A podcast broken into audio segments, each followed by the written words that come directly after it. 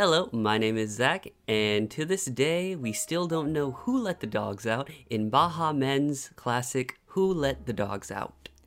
And my name is Casey, and when I was in high school, I won Most Improved in golf two years in a row, and it stung both times.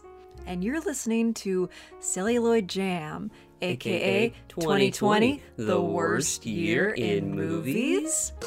Uh, and right now, we're going to be doing our Golden Globes recap. The Golden Globes 2021 just ended about an hour and a half ago, and we have a few thoughts, but mostly we're just going to tell you what happened and you know let, let you know how the show went down. The Yeah. high, the highs, the lows, the surprises, the technical difficulties.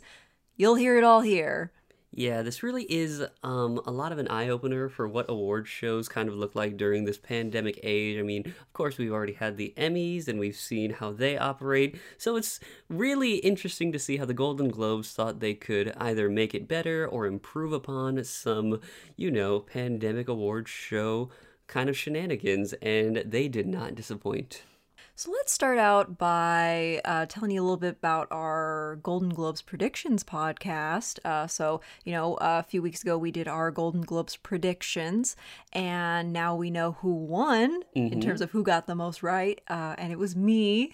There were 25 categories, and I guessed 17 of them correctly. Uh, Zach guessed 10 of them. 10. 10 out of 25. He had more ambitious picks. Well, I was more of a pessimistic um, viewpoint because I was trying to like get into the mind of the Hollywood Foreign Press because sometimes they can be a little bit out of touch with some of the decisions that they make, and you were much more. I would say generous with your picks. I mean, I wouldn't even say generous. I would say deserving for a lot of the mm-hmm. main categories of like drama and comedy in terms of film. Mm-hmm. So I I'm glad that you won. Honestly, I didn't want you know Mank to win best drama or mm-hmm. um I didn't want Lin Manuel Miranda to win as best actor. It rightfully went to Sha- Sacha Baron Cohen. Yeah. And I think that's the one of the things I really took away from the ceremony is that even though the nominations were pretty questionable in a lot of categories, I feel like the winners weren't questionable. The winners for the most part were very deserving. Yeah. And that's always nice to see in my award shows. There were a couple big surprises though, and let's talk about those first. Uh, so we both thought that Maria Bakalova would have been a shoe-in for Best Supporting Actress in a For musical. performance. yeah, in a musical or comedy for her performance in Borat subsequent movie film. Uh, but it ended up going to Rosamund Pike for I care a lot. yes for I Care a Lot. Uh, haven't seen it, can't speak to it or her performance. Uh, but I just feel like with Maria Bakalova's performance, that just goes above and beyond normal acting because most acting is done in a pretty safe environment, and she had to be brave not just as like an actor and a performer, but just br- brave in general for the situation she was putting herself in. Well, not only that, I mean, of course, that is a testament to her performance, but also the movie is a comedy, and Mm-hmm. Yes. she is hilarious in it. She she somehow steals the show from Sacha Baron Cohen, Borat. Yeah. and she's funny in her own right. So, um, again, I Care a Lot came out on Netflix. I want to say this past weekend, and I'm sure they submitted it for the Golden Globes um, a couple of months ago or a month ago. However, this has just been this her performance was one of the main selling points for getting a lot of people to watch Borat's subsequent mm-hmm. movie film. So it's really unbelievable. I I thought she was a shoe in. That being said, whenever Oscar season comes around and it's right around the corner, mm-hmm. I'm still going to think that she has the shot in winning the Oscar for her performance. Yeah, I hope she's I hope she's at least nominated and I definitely hope she wins. Hang on, wait a second. I've seen posters for I Care a Lot. Why is Rosamund Pike best supporting? Is she not the lead? I thought she was the lead by I all mean, the we posters. we had this question when we f- found out that Jodie Foster was nominated for Best Supporting Actress in a Drama, was it? And we were like, it feels like when we watched the trailer, we were like, isn't she the lead? She feels like the lead. and then she won. Yeah, nothing against Rosamund Pike though. She did have like a, a, an odd moment at the end of her acceptance speech where she said something like, "I thank the American legal system for, you know, allowing us to be able to tell these yikes. stories." And I I'm gonna give her the benefit benefit of the doubt. I think that was just her tripping over her words. I mean, for it was like- point that she was trying to make, but it came out a little awkward. It was like in the moment. She's in her home. She just got this award. She's like, you know, she's off the dome with whatever she's saying, and Yeah. it might not be clear and concise thoughts all the time. Yeah, it, it- she seemed a little flustered. She was probably surprised as the rest of us, but yeah, a little bit awkward at the end of the Um, Uh, the next, speech. the next one that I want to talk about is the miniseries, the best miniseries or mm-hmm. TV movie, what have you. We were for sure Small Axe was going to win, and mm. the award went to The Queen's Gambit, which mm-hmm. you know is a is a great Netflix series. I love it. I think it is very well done. And I feel weird talking about how I think this other TV miniseries should have won, having not seen it, but I've Yeah. heard so much praise, excuse me, praise behind it. Yeah, it's interesting. Like I've seen the Queen's Gambit and I really like the Queen's Gambit, but it doesn't have quite the same level of high art quality to it that some of the other nominees had.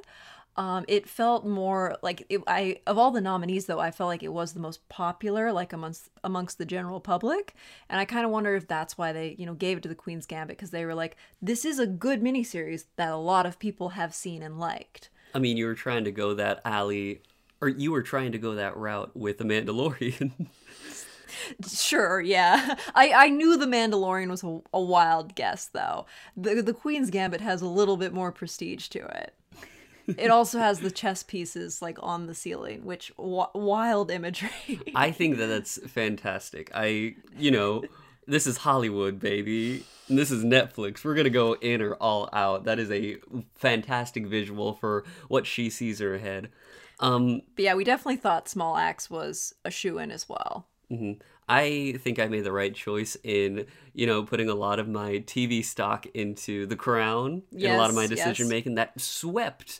Um, never seen The Crown, heard wonderful things about it. It's too British for me, but I'm glad it won. The one category that I didn't um, Mm-hmm. put it to was the best actor Yeah. in a drama because whenever I was making my predictions, my thought process was, you know, I don't want to give all of the acting categories to the crown. That just seems excessive.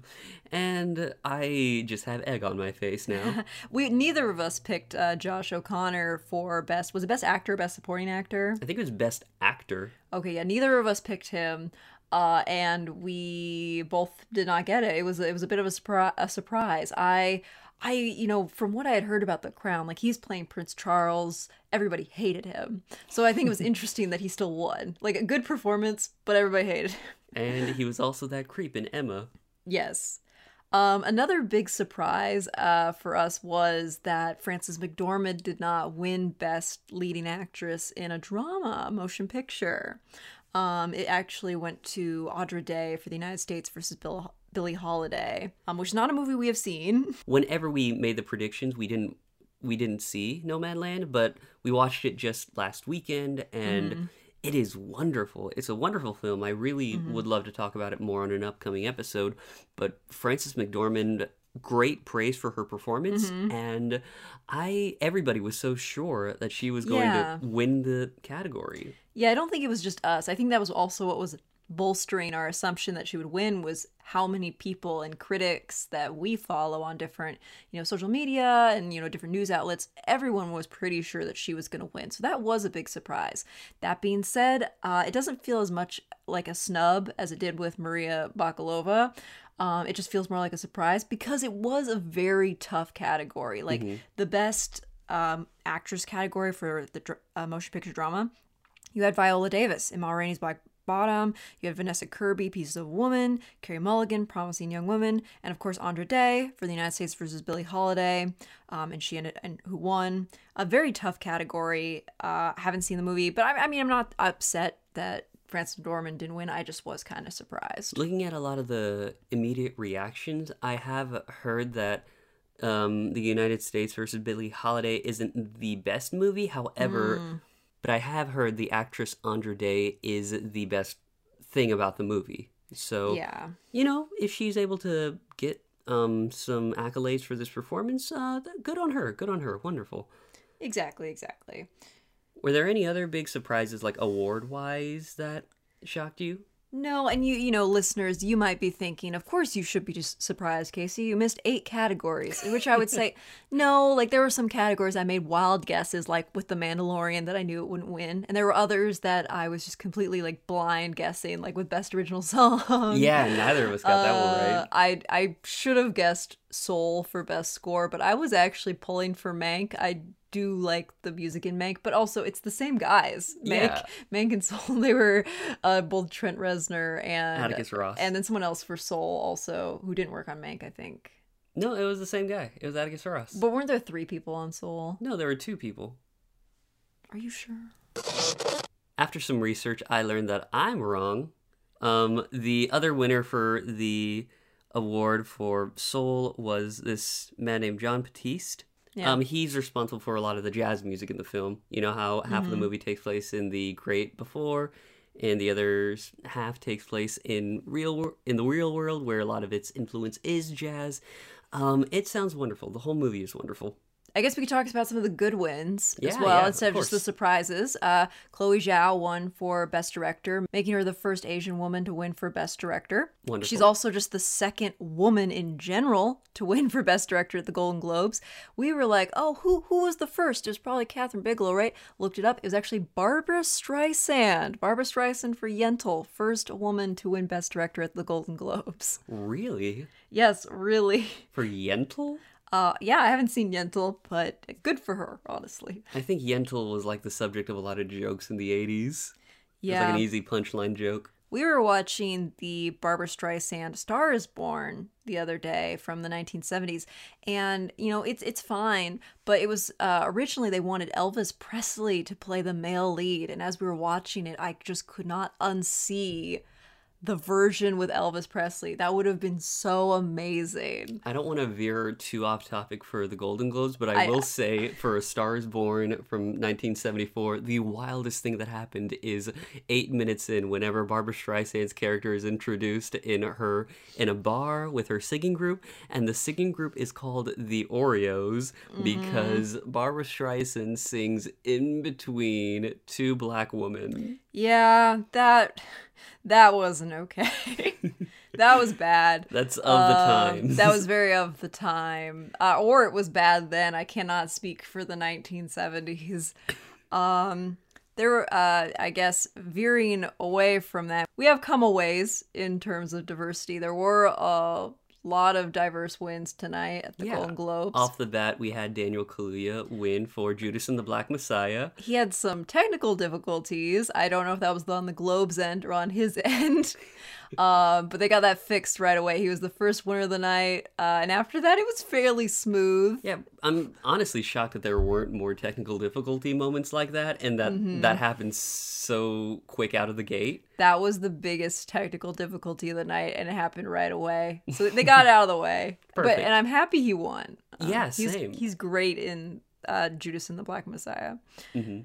Um, we also had John Boyega, Yes, one for best. Small Axe. Yep, one for best actor in a miniseries. We already talked about Chloe Zhao. Um, then we have you know Andra Day. Just as the, I wanted to talk a little bit of how like the show operated Mm-hmm. and does it work in 2020 or 2021? Does it work to have an award show where a Mm-hmm. lot of the nominees are safe in their homes? Mm-hmm. I think that it worked pretty well. Yeah, it didn't seem too jarring for me at times. They it is a nice mix of having presenters over Zoom and having presenters in person. Mm-hmm. This award show was unique because they filmed in primarily two locations, one being New York where Tina Fey was hosting, and the other location being in Los Angeles where Amy Poehler was hosting. And their side-by-side banter still flowed very well. I mm-hmm. think it it's very reminiscent of their previous times hosting. You don't miss a beat. They have wonderful chemistry. yeah. And they also honored Norman Lear as well as Jane Fonda, who I was not aware was such a bad bitch. I was aware that I was aware that she was a bad bitch. I was not aware how many screen credits she had She was in a lot of stuff, and they had an amazing like video montage tribute to her. Um, it was amazing. It was great to watch. Yes, and same for the Norman Lear one. Norman Lear, um, such a iconic piece of you know sitcom history, uh, giving uh, diverse families a chance to be seen, like Good Times or The Jeffersons, and he's 98 and still kicking, very well spoken for his age. Um, that being said, while we did honor people like Jane Mm-hmm. Fonda and Norman Lear, it's an award show, so of course you have to have your comedy bits. Yeah. Um, some of them went on a little too long for me, but I guess Mm-hmm. that's with any award show, uh, primarily or partic- particularly with Kenan Thompson and Maya Rudolph. that That was a weird bit. that was a very weird Mm. bit. back to um, Amy Poehler and Tina Fey real quick. Like, uh, what I want to say about them was, you know, they have had some amazing, you know, monologues at the Golden Globes. I especially love when George Clooney was given a, like a lifetime achievement award, and they introduced him by talking about his wife and how you know she had she's been like this amazing lawyer and worked on all these amazing cases, and today we're giving a lifetime achievement award to her husband, the actor. so funny, and I would say that they even though they were in two different locations, their chemistry was still good. That was amazing. Um, their jokes weren't maybe as good as usual. They had, I'd say, more misses than hits, but when they hit, it was great. My personal favorite was when uh, they introduced, or Amy Poehler introduced Joaquin Phoenix, uh, and she said, "And ne- uh, next up to present." Former Mouseketeer and all around silly Billy, Joaquin Phoenix. and I laughed so hard at that. Man, you know, now that you say that, Joaquin Phoenix is a silly Billy. a little bit. Uh, so they did have some bits that you know they were they like the Kenan Thompson and the Maya Rudolph. That was like, okay, where's this going? It's You- not really going anywhere. Okay. And do you remember the first responder and the actors bits with the doctors and the Mm, yeah, nurses? that was that went on a long time. That was quite. I mean, I did have a few chuckles. None of the jokes are coming to my mind right now, but I remember. Oh, um, Glenn Close made a joke about how she's old. Oh, that was kind of funny. That was kind of funny. That was kind of funny. I liked when Barb and Star came on. oh yeah, that's to present the award for best comedy, which they sh- this was a category they should have won, but because of you know weird submission rules, they they weren't even eligible to compete. So which that is ridiculous. um, I can see people who haven't seen Barb and Star not enjoying that bit because Mm-hmm. it does go a little bit too long. yeah, But having seen it, I think I just love seeing these characters, and Exactly. the more that I see them, I'm just the more I want more, and I hope they make an appearance at the Oscars. if you've seen the movie, you would have thought the bit was funny. Maybe. Exactly. It's like I a, thought it it's was like a, it's like an inside joke. Yeah. Um, watch Barb and Star go to Vista Del Mar. It's totally worth the twenty dollars. One of the last things I want to talk about, I think this was just, uh, you know, investigated within the last few weeks and uncovered that the Hollywood Foreign Press Association does not have any black members uh, in, you know, of its 80 something person association. Uh, and then they did have a moment where they, you know, three members came on stage and said, like, we're going to do better. Um, we aim to have a more inclusive association and stuff. Um, and you know, why while I think that was a step in the right direction, of course, it does feel almost like a little like it's a little little too late, you know?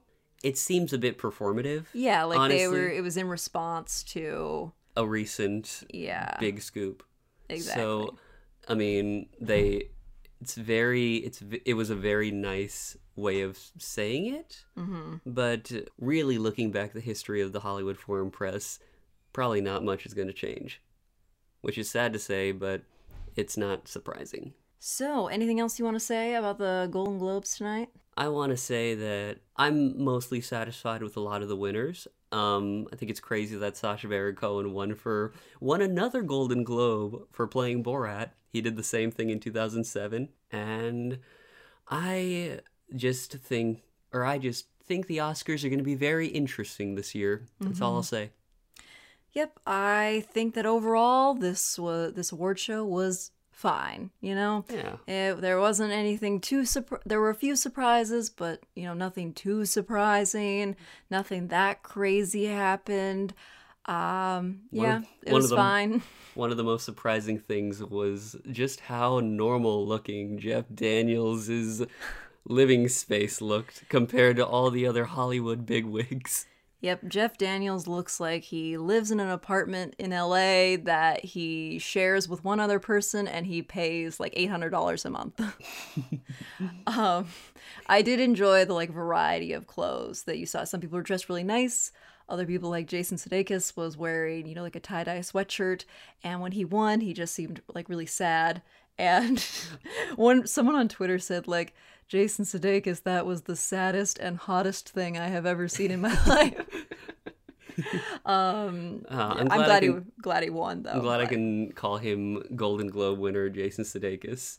Yep. Also, shout out to Tracy Morgan for announcing Soul as Sal. Yeah, and then every and then I think Jason Sudeikis was making a joke like Soul's Pizza, like Sal's Pizza, and they just happened to cut to his audio right then. Yeah, it must have it must have seemed like a weird situation because whenever they would kind of fade into the commercials, it would show a maybe five screens Mm-hmm. Yeah. or five people who were on Zoom, and it implied that like they could hear one another and they Mm-hmm. Yeah. could talk, which seems that must be crazy. I don't. Yeah, I I've really been thinking about it, and I would love to read about a deep dive into the like technical aspects of what went into this. I'm like, were there just like hundreds of people in a single Zoom call, or was it like there were all the nominees were in like little calls with each other? Yeah, yeah. I don't know. I I'm fascinated though. More than likely, Al Pacino spent this evening very, very confused. He looked confused. He looked he was in his bed.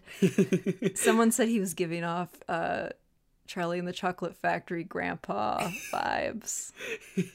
anyway, with that, we didn't want this podcast to be too long, so we just basically well all we want to say was I got 17 out of 25 guesses right and Zach got 10 out of 25. How does it feel to know that you can very easily go into the mindset of the Hollywood Foreign Press? Oh, I love awards season. anyway, thanks for listening. Thanks for listening.